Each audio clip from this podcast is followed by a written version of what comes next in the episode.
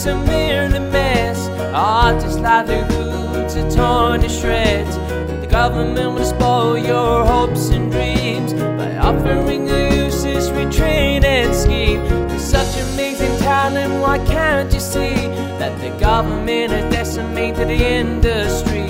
And now the years of hard work can be thrown away. And people who don't care, well, they will say, just get a real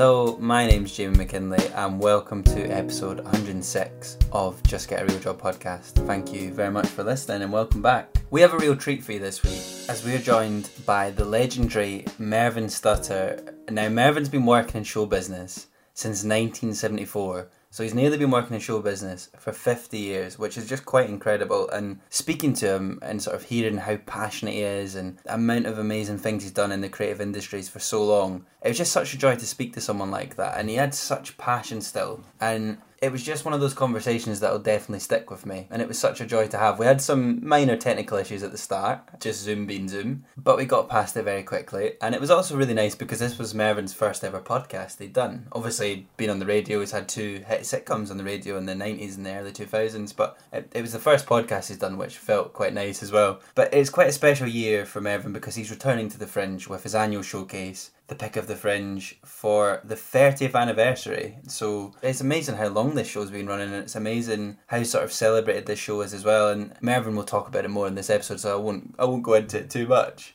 But there's a link to that show in the show notes. So if you're at the fringe this year, be sure to go and check out Mervyn's Pick of the Fringe show. Yeah, it was just a, a, brilliant conversation. I'm sure you're going to really enjoy it. Mervyn's had quite a career, and yeah, it was great to sort of sit for an hour and, and reminisce and talk about it. Also, before we go into today's episode, I just want to quickly acknowledge what an amazing weekend for cinema. So good to see Barbie and Oppenheimer doing so well at the box office, and just to see people going to the cinema and making it such an event. I don't know, feels like it's been a long time since that sort of happened. Definitely not since COVID, anyway. Not in my experiences, anyway. But I just felt like I couldn't host an arts podcast and not mention that. Just an amazing thing. Anyway, I hope you enjoy this week's episode of Just Get a Real Job with the legendary Mervyn Stutter. Enjoy.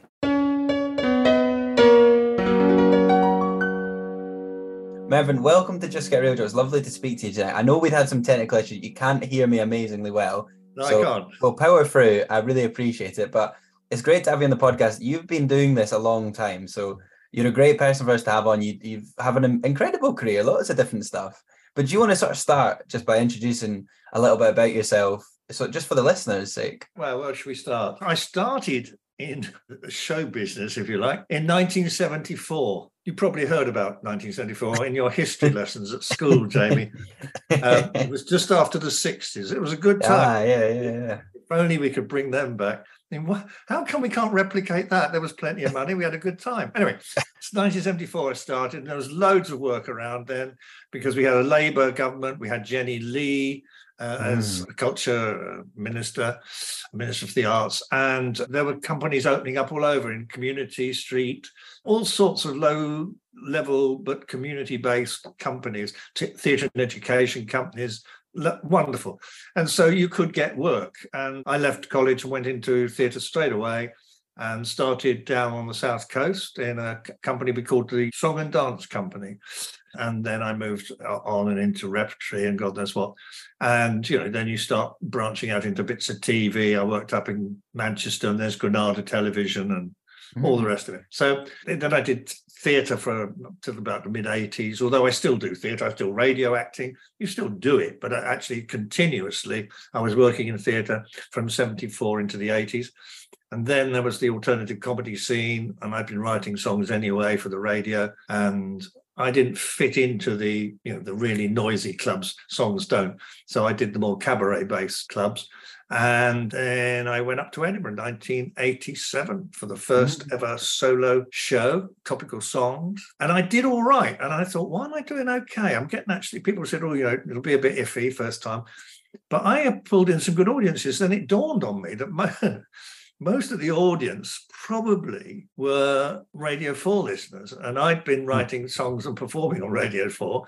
And I'd also been, and I forget to say this, Jamie, and I shouldn't really, the first ever British daytime television show was BBC TV show called Open Air. Mm. And it was the in the early 80s, and it was the period when the topical song being part of programming was very popular. People who know that's life with Esther Yeah, Rantzen. of course. It was always a, somebody singing a song each week. So it was it was kind of a thing you did. And I was the bloke who, who did the songs. So the first ever daytime TV show. Hey, now you know you're privileged talking to me now, aren't you? Cheers. so did that, and then I got good, decent audiences, and and then five years later, people have been saying to me, oh, "What's any good? You seen anything any good?" And I started the pick of the fringe. Only then I called it obviously seen anything good. Very but that good. was the start of the showcase. Yeah. Yeah. and then that's you know then the rest is sort of a fringe history. when you started seeing anything good as you called it then or pick of the fringe did Yeah. you did you expect to be doing it like 30 years on like that's am- No, no, amazing of course not. it's amazing It was though. just people had said, "Oh, look, you know, we basically they were saying we need a hand because the fringe was getting bigger." I mean, God's Yeah. sakes, it's like three thousand five hundred odd shows now. It's twice as large. I don't know. I'm guessing at that, but it's huge now compared to then. But people were still going, "Where's the good stuff?" Then, so they needed a guide, and no one had done the showcase that I did, which was to put on a bit of everything, a Yeah, comprehensive look every day. So you'd have circus, music, cabaret, comedian, theatre, and then the next day you'd have another spread, maybe not the same genres, but at, least a spread to give people a, a good look at the fringe. It was seven shows in 90 minutes. That's how we did it. But no one had done it before. And so it was a bit of a risk. And, and, and but that's what you did. You, you, Mhm. you were young and foolish, and you thought, yes, we'll do that. And uh, it worked out well. I always think it's a bit like a marriage. You start, you don't expect it to last 30 years. But hey, guess what? My silver wedding. No, what is it? I don't know. Anyway, yeah, incredible that we just carried Yeah. on doing it because it was successful. That's why you carry on doing something because it's successful. Right, it's, it's incredible. Like, I mean, we'll, we'll get into this year's showcase Yeah. and all the stuff you got planned as we go on. But I like to sort of get my guests to start off with. I'm, I'm going to get you to cast your mind back. But what was your sort of earliest creative memory? Do you remember as a youngster, what was the first big creative thing you did? I think, well, I mean, it sounds silly, but our school, primary school, did on a Friday afternoon, as a relief, I suppose, from the more academic stuff, they had drama, uh, which basically means a load of kids prattling about. You know, most of us didn't have a clue. We just got up and improvised silliness until she said stop. I mean, there were one or two people who were very clever. There's a, an old friend of mine from that school who's quite famous in the film world called David McGillivray and he directed and he cast kids and he had props and scenery. The, the whole thing was a, a huge show. He built it through the week ready for friday Yeah. and then boom he did i mean good for david you know it was great. But mostly it was that. And i was doing piano lessons and i hated it because it was all the formal stuff. And then i got a guitar at the age of 11 got a few chords under my belt mid-teens you, you start writing your own dreadfully turgid, angst ridden teenage songs and went into folk clubs, the kindliest audiences in the world who indulged you as you and sat quietly by while you performed these awful songs. But you know, you wrote and performed, and then you get better at it, of course. And so those were the earliest ones. I mean, in terms of creativity, but there was great acting at school, which I can tell you about. I mean, just I was just thinking about this for other the publications I'm, I'm, I'm writing for right now to do with the 30th. I mean, phenomenal experience, but you know, we'll maybe get to that. What what, what happened there? Yeah, no, performance based, you uh, know, which is creative, Yeah. but it was more performance based. Yeah. Well, just before we sort of go into that, this this ties into the same question, but like I always ask, this is one of my favorite questions as well because it's so important. But like, how has where you're from influenced you as a creative? I mean, where are you from? Actually, I don't- I, I, I don't. It influenced me where I was where I was born and brought up. My parents didn't move. I did for the 22 years of my life in the same house. And it influenced me in the sense that I couldn't wait to get out. it's a very common answer. That screaming that it was so it was like living in cotton wool you didn't go into your neighbors you might address them over the fence but you kept yourself to yourself and worried about what other people thought and i looked out of my window and there was up the little cul-de-sac opposite us and there was a family there that the um, the snooty people in my road looked down on Hmm. Oh yes them you know i won't name them but oh them and they had a daughter and she must have been 20s, early 20s. And she used to, you know, she wore wonderful young girl clothes, young lady clothes, and she would swing out with her handbag on a long strap and walk up the street. Um, if you've ever seen the film Georgy Girl from the 60s, she had that swinging along the street with gay abandon, and she was just a young thing. She's an actress, you know, they said. She's an actress. I said, Is she? Oh, that looks good. That looks quite freeing and fun. I like the look of that, you know. And I was desperate to be in. Somebody asked the question, what would what was the young Merv into? What did he want to do? He only wanted to do one thing: climb on the stage and entertain people. That's the only thing I've ever wanted to do. But I couldn't wait to get up. There was a poet, very famous British poet, Stevie Smith, and she lived up the road. Wow. Glenda Jackson played her in the film. And so I was through that film, I discovered she was in the street, you know, she was across the main road. There was Fox Lane. She was up and one of the roads off the side. So she was just up the road. All my life, I think she was up there. Did anyone tell me that one of Britain's favourite poets is up? No, we don't mention that sort of thing. And she wrote a poem, and it was a, a phrase that you know screamed at me. Uh, it, it, was exactly how I felt. Her phrase, the title of one of her poems was "Not waving but drowning," and I thought, yeah, I get that.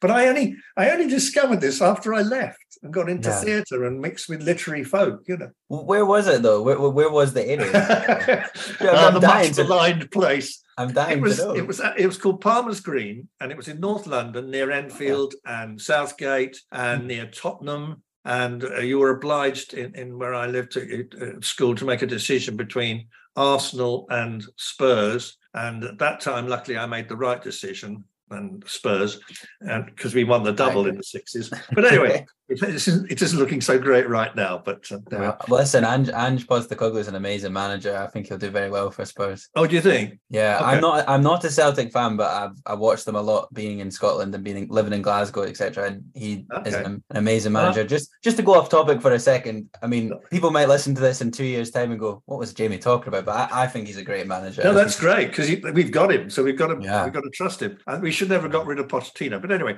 okay, Chelsea have never got him. I mean, it's just absolutely appalling.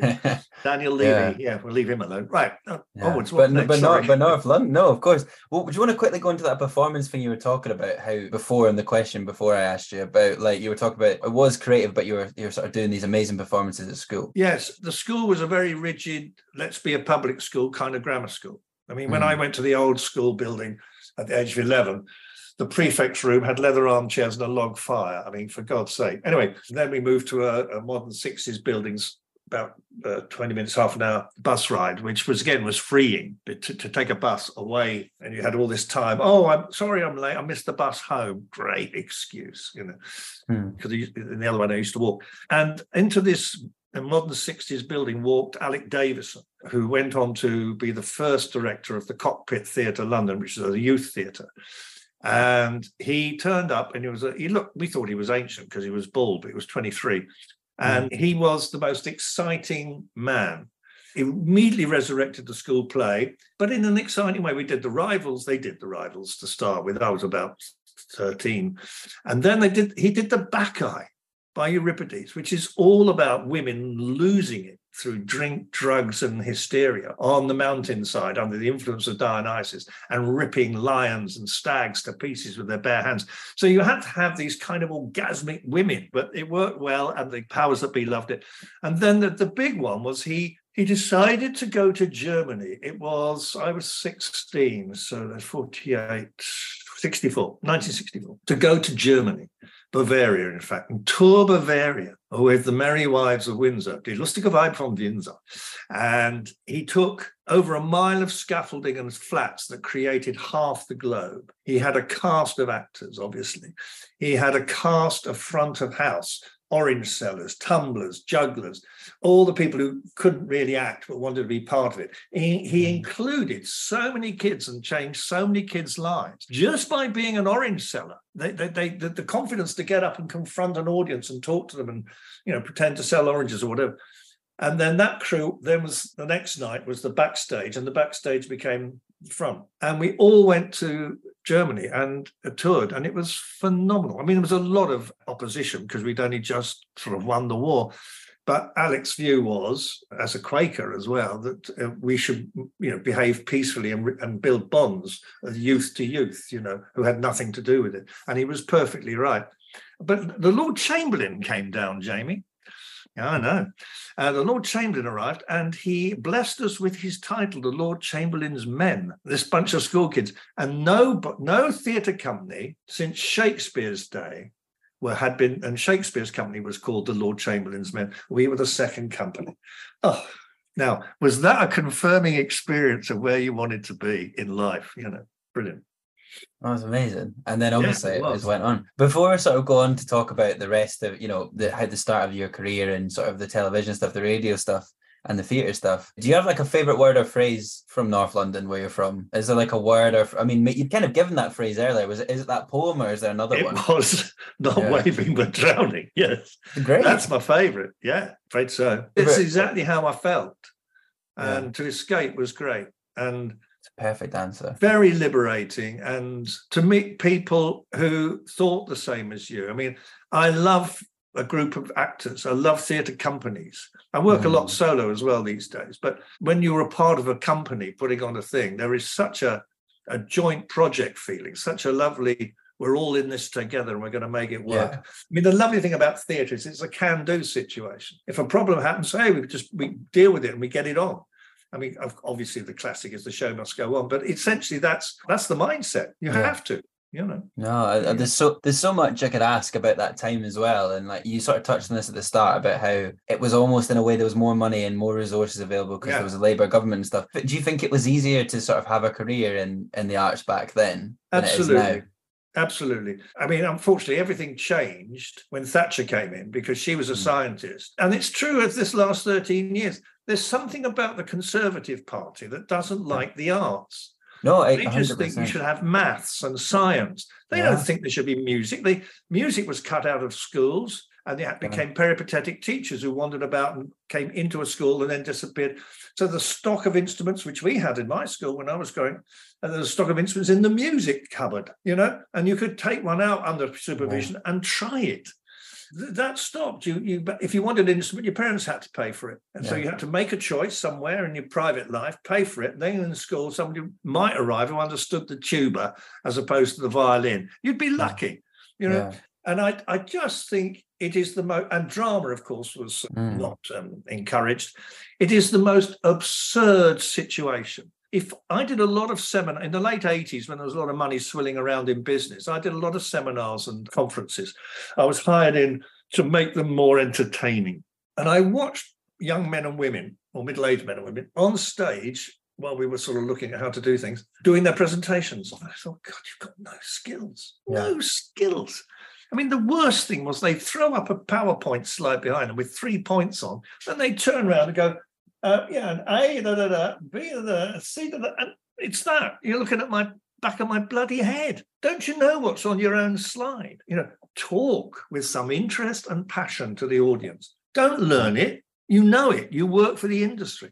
So the ability to stand on stage and talk to somebody, if they'd done drama at school and all those confidence, or music or dance or whatever, mm. those confidence were built up it's really good for the economy. Yeah, that, which is the ironic part because even today it's, it's actually quite well timed this conversation because today Sunak's done this horrible thing about low value degrees and basically capping low value degrees, and it's like it's basically saying that like unless you're from a privileged background, then you shouldn't really have access to the arts. Effectively, that's what they're trying to say because you know I did I did a theatre and film course. It, it gave me access to that world and that space, which I wouldn't have had otherwise. And again, as you're saying, public speaking, they teach that at Eton you know, the Eton has like what four or five theaters or something. Like, do you know I mean? There's a reason that because for that, uh, but they don't. You know, I don't understand why they wouldn't want that to benefit the general population. It's it's absurd. And of course, they specialise in debating. You go to the Oxford yeah. Union debates, and so you get you get some awful creature called mm. Boris Johnson, whose only skill is to entertain by talking. And so, winning at the dispatch box as prime minister was the only thing that mattered to him.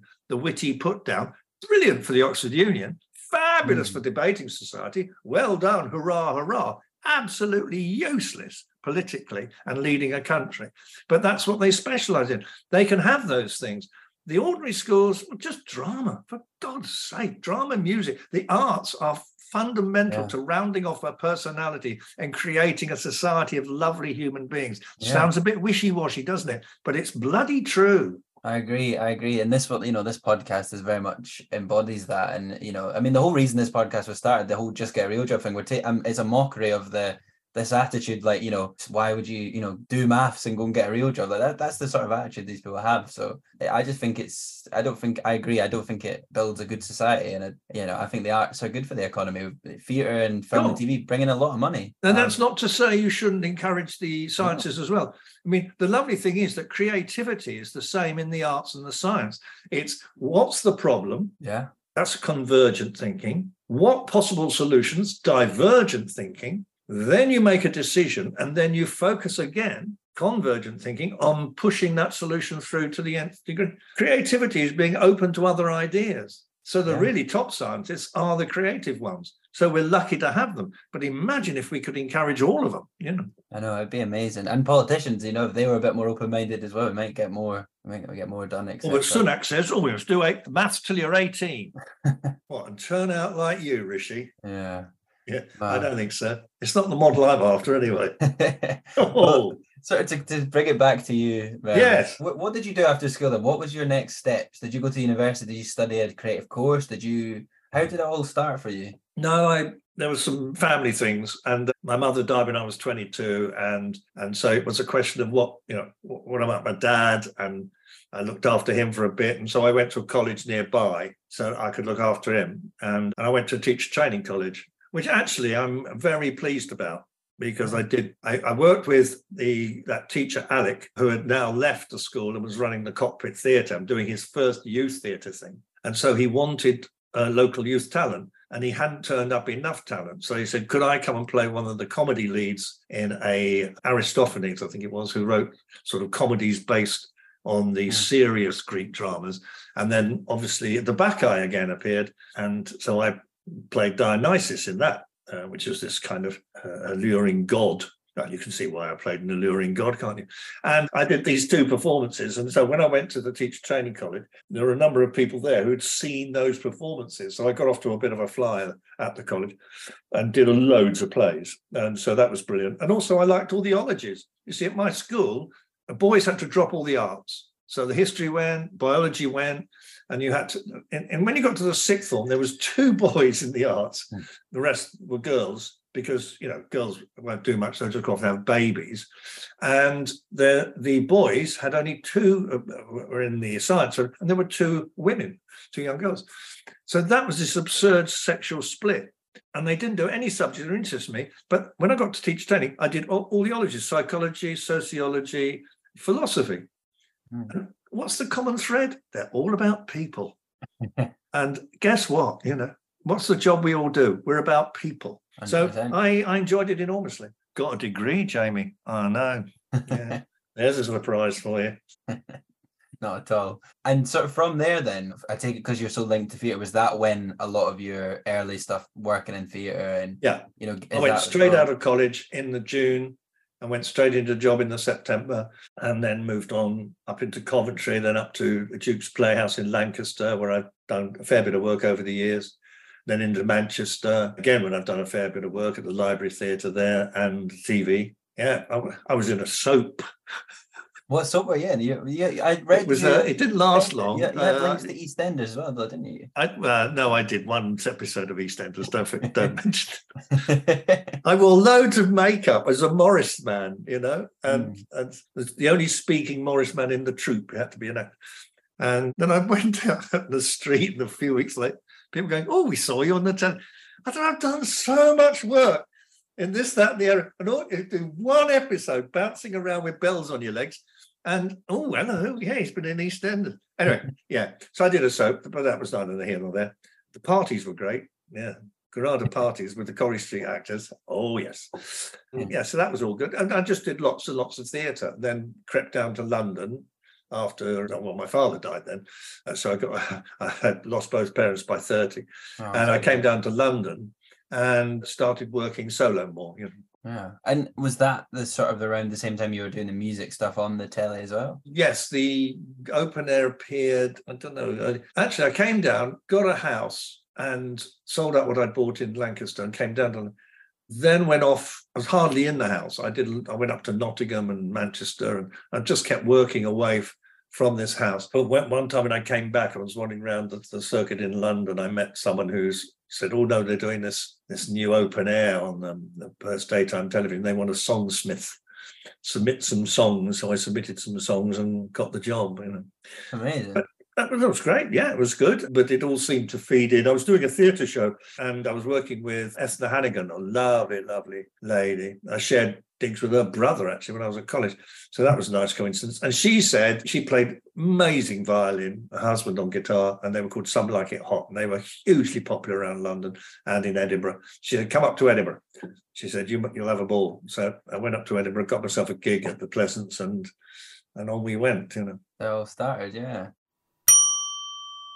Hello, it's JB here. You may have heard this advert several times before, but if not, this is basically just me taking a minute to remind you guys that if you're enjoying the podcast, there are a number of things you can do to help us keep growing. Now, as many of you might be aware, the podcasting landscape is incredibly saturated, and I mean, there's lots of podcasts, we all love podcasts, but it's very difficult for independent podcasts like us to sometimes break through and to be noticed. So, doing things like sharing us on social media, word of mouth, and just telling friends and family to listen, or even leaving us a little five star review on places like Apple Podcasts and Google Podcasts go so far in helping us to keep growing. Me and Elliot adore this podcast. We love making this podcast. So if you're able to help in any way by doing something like that, we'd be incredibly grateful. Not just for our podcast, but if you love any independent podcasts, please try and give them a wee share or give them a review because it, it goes so far. Another thing you can do if you enjoy the podcast as well, and we appreciate that this is a very difficult time, but if you're enjoying this podcast and you want to help us, you can donate as little or as much as you like to our Patreon page, and you can do that by going to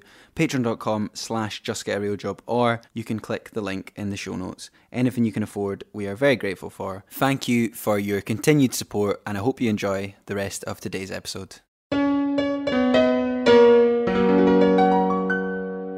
Just just to quickly roll back, we'll we'll talk about Edinburgh because I mean, there's lots to talk about of Edinburgh, especially. And I know it's coming up, and we want to plug the the 30th anniversary, etc. Yeah. But just to sort of wind back on, like, what was it you exact? Did you know roughly what role in the creative industries you wanted to do back then, or was that were you what just role very- in the in the creative industries? Were you quite open minded then? Were you did you just sort of just love all of it, the multifaceted nature of it? Well, when I joined theatre, my first theatre show, I thought rather stupidly that the fact that I could sing and perform and write, but I certainly thought acting and singing, well, everyone does that, don't they? Well, no, they don't. Hmm.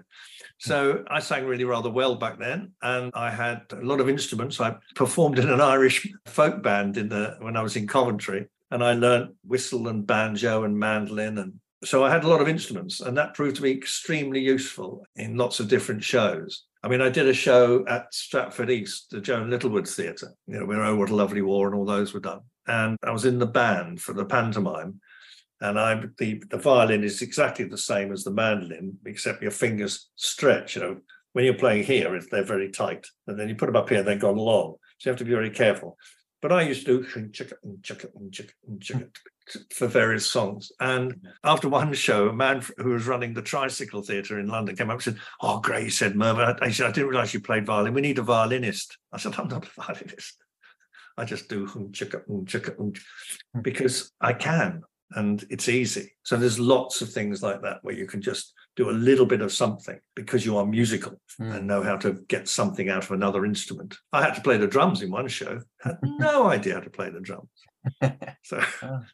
you know, you do. And so, because you have a musical facility, and, you, and I also used to write songs for theatre, and the actors liked the songs I wrote because I had always took trouble to make the lyrics part of how the story developed, and they liked singing, you know, good lyrics. Really, Mm. it wasn't a pause while somebody just does no. It was let's move the thing forward all the time. So yeah, I enjoyed that. Writing songs for theatre is wonderful. In comes a choreographer and they move it about, and then there's a whole. gr- Then somebody comes in and MDs the harmonies and the and the band, and you're going, oh, I wrote this on a guitar in my living room. That's amazing. I imagine you were doing all three things. You were doing radio stuff, TV stuff, and theatre all sort of on and off the same at the same time for a while, weren't you? Yes, there was. I said said to you earlier with That's Life and Esther Rantzen. There was a, a the popularity of the comedy song and the topical song it was it was everywhere. You could you actually could pick up work, and I did lots of sort of individual shows. But I had in the nineties, I had long spells. I did two years at midnight on Radio Five with a song for that week, and then there was a guest in the chat, and they wanted it to be a bit edgy and dangerous, so they provided a drinks trolley which was a bit foolish because most of the guests arrived from the pub or the clubs of London pissed already. So it, it, was a bit iffy. But I did two years of that. And then I did two years on Radio 2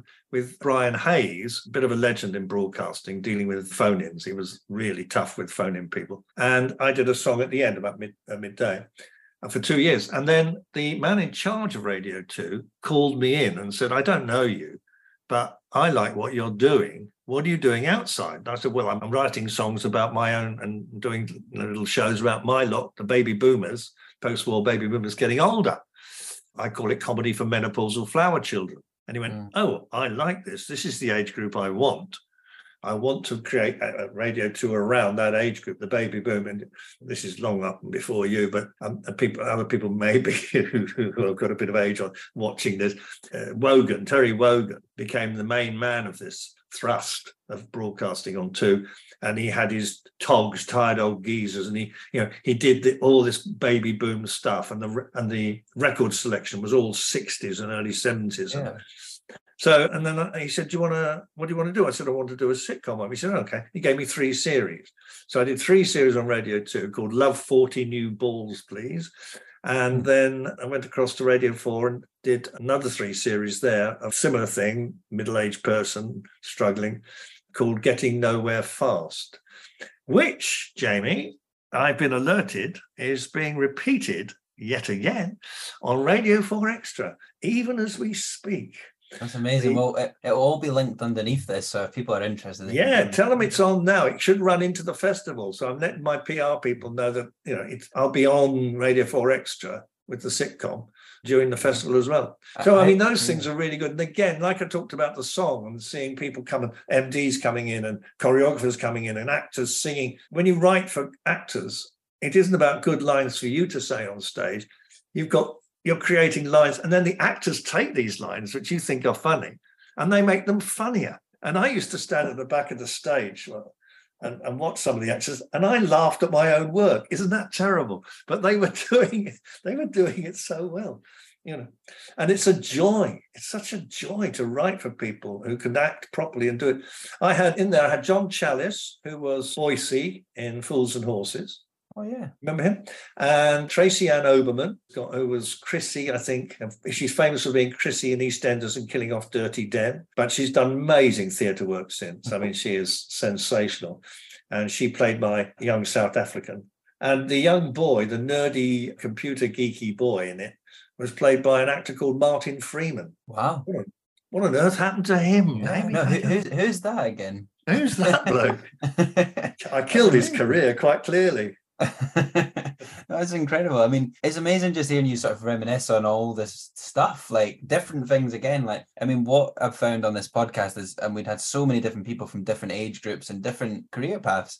There's no right path. And often, a lot of the time in this industry, you sort of just fall between different things and it, it all kind of can work out quite amazingly. And it's just lovely to sort of hear you talk about it. To sort of go onto the fringe, which is, I mean, I mean, incredible achievement to be approaching the 30th anniversary of this show as well but like, you know, how are you feeling ahead of it? Are you excited to get back up in August? Well, how I'm feeling is that I've got a lot of press and I'm answering Q&As and doing podcasts and I'm writing lots and lots of experiences in different ways and mm. sometimes completely different bits of information from the history pop up which is great. And I'm thinking, yeah, yeah, okay. Now, what about when I get there and have to climb onto a stage? Have I thought about that bit yet? No. Yeah. So I'm going to have to, um, you know, get all the PR done in the next few days, and then start yeah. thinking about, you know, what shall I deliver on stage? I've got a nice Johnson song and a little Trump song. Lovely. Yeah, I do a couple of songs at the front, really, with a bit of hello and welcome. Uh, sometimes no songs at all. Depends how the day is. Yeah. And if you've got a big show and they they say, look, can we do more than five? You know, can we do sort of seven or eight? And yeah, you, you say, well, okay, I'll give over some of my time because I, I want to see you, you know. Yeah. Yeah, so it's exciting. It's going to be great. It's going to be hopefully, but it's a number of things going on. You've got the 30th of what I'm doing, but you've also got the second version of post COVID. Yeah. Last year was, yeah, it was there. You might call it a bit tentative. I agree. It wasn't yeah, quite yeah, a full blood festival. Yeah. I'm expecting this to be much more of a full blood festival. I mean, there, Mm. there won't be so many people coming in from abroad because we voted Brexit. And the paperwork is just bloody ridiculous. You know, Yeah. the same is true for our artists traveling abroad. It's an absolute, I mean, Elton John is now fronting it to the government to say this is an absolute cock up, get it sorted. And it is. I mean, here we are, one of the world's leading arts nations, and our, our bands, theatre companies, orchestras can't tour easily because of the paperwork involved through Brexit. Yeah. And equally, people coming in is a problem. So No, anyway, we shall see. Hopefully, there are lots of foreign pe- people coming in with their wonderful talents and skills. You know, Yeah, I completely agree. Hopefully as well. I mean, there's so much to ask around the fringe, and I mean, I lived in Edinburgh for nine years. I'm from Fife in Scotland. I now live in Glasgow, but like I obviously as a Scottish person, I love the fringe. I, we did a show there for the podcast last year, but just to to quickly sort of Hmm. about the show as well. Like, I, mean, are you? Is it quite emotional the run up to it, the, the sort of 30th anniversary and of it? Are you feeling a bit emotional about it? Like sort of reflecting on it almost. It must be quite an amazing. uh, every year people say, "Are you excited?" I'm excited. I always say, when I get up there and start feeling the atmosphere, that's when the excitement really starts because I sort of know what the show is like. I can't say how many people will turn up. I don't know all. I can see some of the talents already, and you go, well, "This is looking a good festival." When it really hits me and I get excited is usually sitting in the auditorium at the Tech. We've done the morning meeting, two hours of, you know, what did you see? How was it? What are you planning to see? Because I have a team of researchers for people who don't know. Mm. So I do a quality control of what's on. It, it isn't a question of people turning up and saying, oh, give us a gig, Merv. It's not that. We have people going out and finding the best things and inviting them on. So there's a lot of admin, a lot of efficient work needs to be done. But anyway, we wind up down there. So it'll be about 11.15 this year. And the companies will arrive and then they'll tack in with my crew down there, Pleasance One. And I scribble down notes of how to introduce them and pick up questions afterwards. Because after they've done their five minutes or so, I come back on stage and have a quick interview with them so they can add things like, oh, the stage we, we're playing in a studio that holds only 50. There's 300 people in front of me right now. So we all have to say, okay, it's going to be a much more intimate affair. Or I've got a bank of TV screens and there's videos. Or, you know, they can actually sell all, I've got a huge set, you know, they can sell everything they want to sell with words now. Um, um, and so I'm scribbling notes to ask, to ask the right questions. And then I'm watching people on stage and I'm going, ooh, ooh, Hmm. these people are good. Oh, I'm, I'm glad they're, you know, and it's really, that's when the excitement starts. Look at these people we're going to show the audience today. Yeah. Fantastic. It's amazing. I, I- to be a facilitator of that must be amazing. Feeling Oh, it is fav- amazing. It is amazing. favorite. Yeah. Uh, it's a, and I stand in the wings and watch. I mean, in the old days when I wasn't in the Pleasance one, I used to sit in the audience with a desk yeah. and then run onto stage and run back again. And people would sit around me and they could sort of peer at my notes or what's in them. And it was fine. People and you'd chat to the audience and there'd be regulars. And, it- and I like being in with the people watching. And I could see how it was looking on stage, and, and I, Mm. I was getting what they were getting. I now get it, of course, from the wing that's sideways, but it's enough, and that's how it works there. I can't run back and forth in Pleasance one doesn't work. But I would be watching, and then I might scribble a quick note. Oh, I must ask them about that. That's good. So yeah, it gets it gets exciting every day. you know. Do you want to sort of remind us the dates and things, just so people just to plug it in? Yeah, we you know? start on Saturday the 5th, Saturday the 5th, and we go through to the 26th. And on the Mm. 26th, I give Spirit of the Fringe Awards. I'll tell you a bit more about that in a minute. I've done so every every year since 1992. Basically, it's a show every day. It's 90 minutes every day at lunchtime, and it's 12:40 to 2:10. Lunchtime has been the, the popular slot. When I started, there wasn't much on at lunchtime, so artists and acts were free. Now there's plenty on all day, but it's still the best time to do it because then people can go out and even with their pre-book planner on their phones, they can go, "Oh, we could we could see that tonight." Well, uh, we, I mean, the old days they used to come out. There was no pre-book, no internet, and they'd say, "Oh, that," and giving because we give flyers for the seven they've seen, and they'd be like, "Yeah, we can see that tonight," and, and people would be totally spontaneous. A show would appear on mine and it would be playing to like two Norwegians and a dog. And then th- that night, it could have 50 or 60 people in. We had a Down syndrome company play in 1992. They did a silent movie sequence, the classic kind of boy woos girl on a bench, you know, all the kind of the Chaplin heart flutter and the hat and the rose and the Mm. playing six people that night, 100. Which is Fantastic. The, yeah, You know, the power of the We fringe. can change people's Edinburghs. Yeah, which is amazing. They can have a much better Edinburgh. Sometimes that means they have a much better year ahead. Sometimes it means they get a better career because everything builds and builds and builds. You Yeah. know. And Spirit of the Fringe Awards, Jamie. Yes, Yeah. on the on the I was about to ask Saturday, you. twenty sixth. It was back in the day. It was much more chaotic. I did like the old days of Fringe. It was larky and chaotic and loose and and frankly more fun in the sort of nonsense that used to go on. But people would have catastrophes. They don't now. They're very much more professional. But there used to be people who had, you know, things would happen. They'd lose the set or, you know, something would happen. And we would then award them a, a Spirit of the Fringe Award for, for coping and succeeding. The rules Right. were very clear. Now it's still that, but it isn't based on catastrophes and major problems. It's about people who show genuine feeling for the originality of, of of the fringe.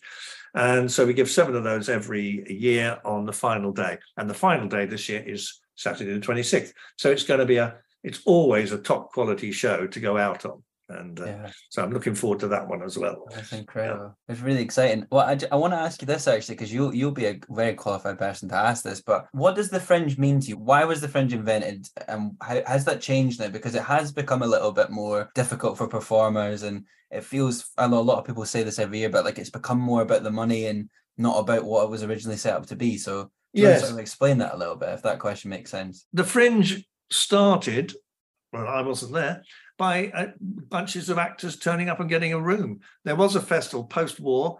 Again, it was uh, Edinburgh Festival proper was about the arts connecting across Europe in a broken Europe and not at peace with itself, perhaps, and using the arts to heal and to connect and bond again. And so that was happening. And, you know, big orchestras and theatre companies exchanged.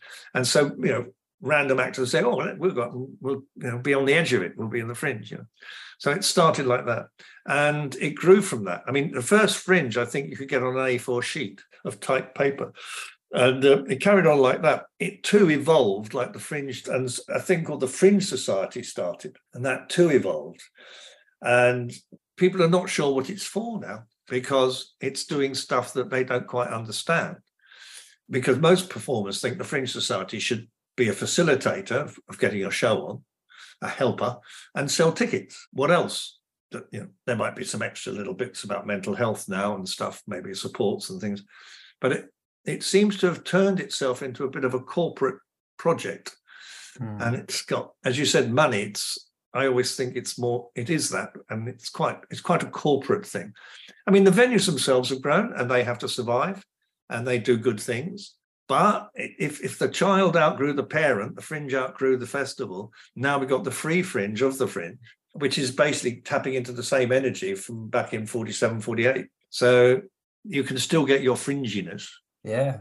That's what that's what we did the podcast live show Ah. for. We did we do it for the PBH Free Fringe because like I mean it this is I do this outside of work like and I love doing this but I'm not I ju- it doesn't make enough money for me to justify putting on a proper live Mm. show etc and that is an amazing thing but it is a shame that it's become so hard for performers to even afford to stay in but the accommodation crisis is crazy and I have Yeah. no idea what you do with that, Jamie. I am not clever or political enough for that. You've got to. How do you tell landlords? You, you- excuse me, but you're killing the fringe. mm, Now I know a, a good chunk of comedians have said, "Oh, "I can't be bothered this year. I'm not paying all that money," and so they're not turning up. It could be that more and more people stay away if the if the rents don't stabilize or come down. But I don't. Now that's something the Fringe Society should be really extremely proactive. And I, I haven't seen anything in the press. I haven't heard any news, so I don't want to prejudge. But hopefully they're on it and trying to do something because yeah rents are extraordinary. People are charging stupid money yeah, because they know they can. yeah, And it does what it, and it's like your comment earlier to do with universities and training of actors. It's it's people with uh, you know from maybe rich families. Uh, they're the ones that can afford to put the money up. And if you're screaming more diversity, more you know all the rest of it, class diversity, uh, uh, race diversity, whatever. You're looking at that in more diversity. Well, the only way that's going to happen is it becomes more affordable. Therefore, it's it's a more of an open playing field to everybody. Yeah. And that's not to do with what your home life is like, you know.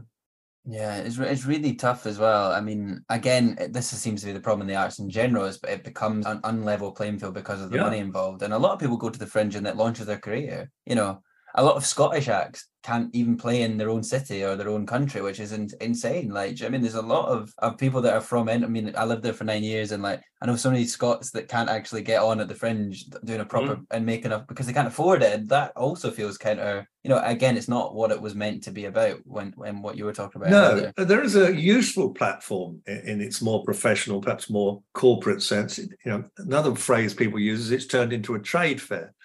Well, if you're looking to get a foothold in the industry, then perhaps a trade fair is not such a bad thing. Certainly, comedians know that if they do well, they might get on the telly. But if you look at people who will never get on the telly, I mean, one of the questions I get asked is, "Oh, you know, what, you know, what sort of uh, names have you had on the fringe? Famous names?" And I'm going, "No, I'm not going to answer that because actually, you're saying comedians."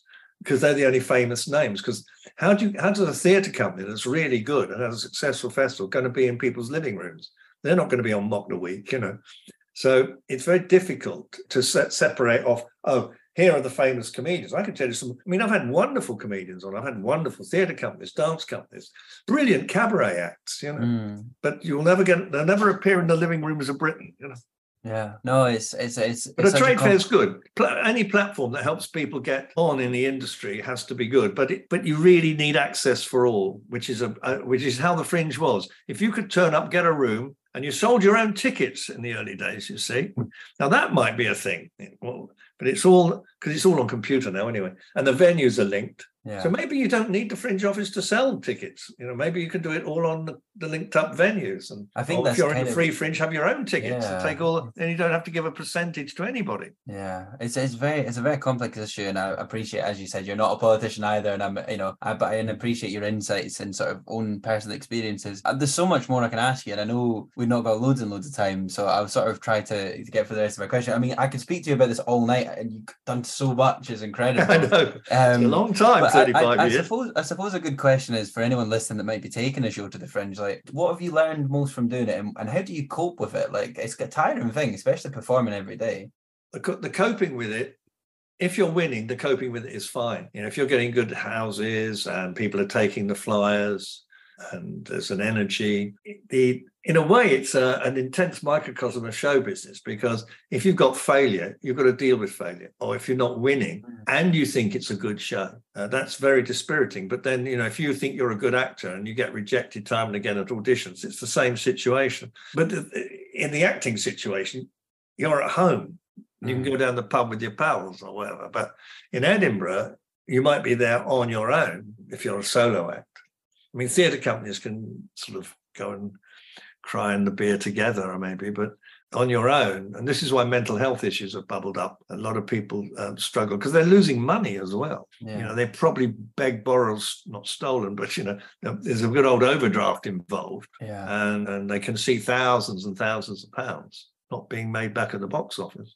So coping is is a tricky one, and I I don't know that, that I think there's a lot of help for um, people who are um, unhappy or have mental health issues during the festival. Um, so it, that is there, and go to the fringe clubs and go to the the parties and you know mix and say hello to people and meet and you know cry together. You know, get a camaraderie in the um. It's it's rough, isn't it? Yeah, it is, and you know go and see each other's shows and be constructive and helpful and i mean that's another thing a lot of friendships are made in, in the fringe which is great Yeah, hundred percent. No, it's really it's such it's such a unique thing. It's it's it's an amazing month. Uh, The first time in nine years since I won't be living in Edinburgh now, which is so strange to me. I'm, I will, will be going through from Glasgow, but it will be so odd. I mean, obviously we had COVID when it wasn't on, but like it, I almost feel a bit left out. Not the fact that I won't be living there. It's weird. well a little like you won't be I, I, I understand a lot of people are now renting rooms in glasgow and Yeah. coming in to do their show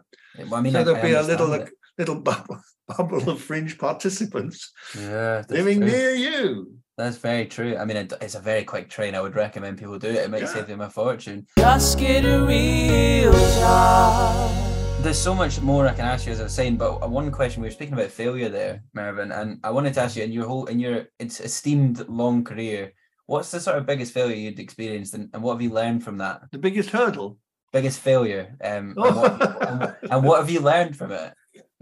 I've had no failures, Dimble. Everything's gone swimmingly. Uh, biggest failure. I've I don't know that I have had a, a huge failure. You know, I've had rejections from jobs, but that's not a huge failure. I think for me, I've kind of planned against big failures because I, as we've sort of covered already, I did acting, I can sing, I can write songs, I can write scripts, I can direct. You know, I direct comedy really, and so I use people talk to me about showbiz. I say, well, it went in a quicksand, spread wide, and and I've spread wide, and so there was always something I could go and earn a few bob at. Somebody said to me, um, "What sort of part-time job?" I was, yeah, I was doing a show, and the and the actor said, "Oh, back on Monday, back to the part-time job. What about you?" And I went, "What?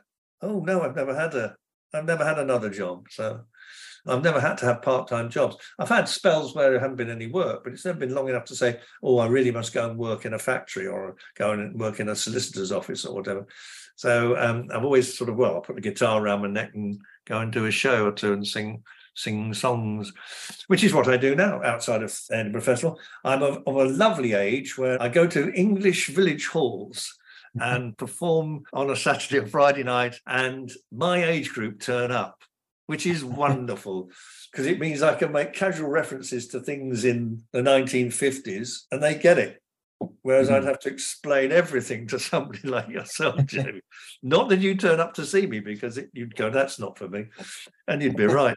Some of it would be, though. yes, yeah, so spread wide.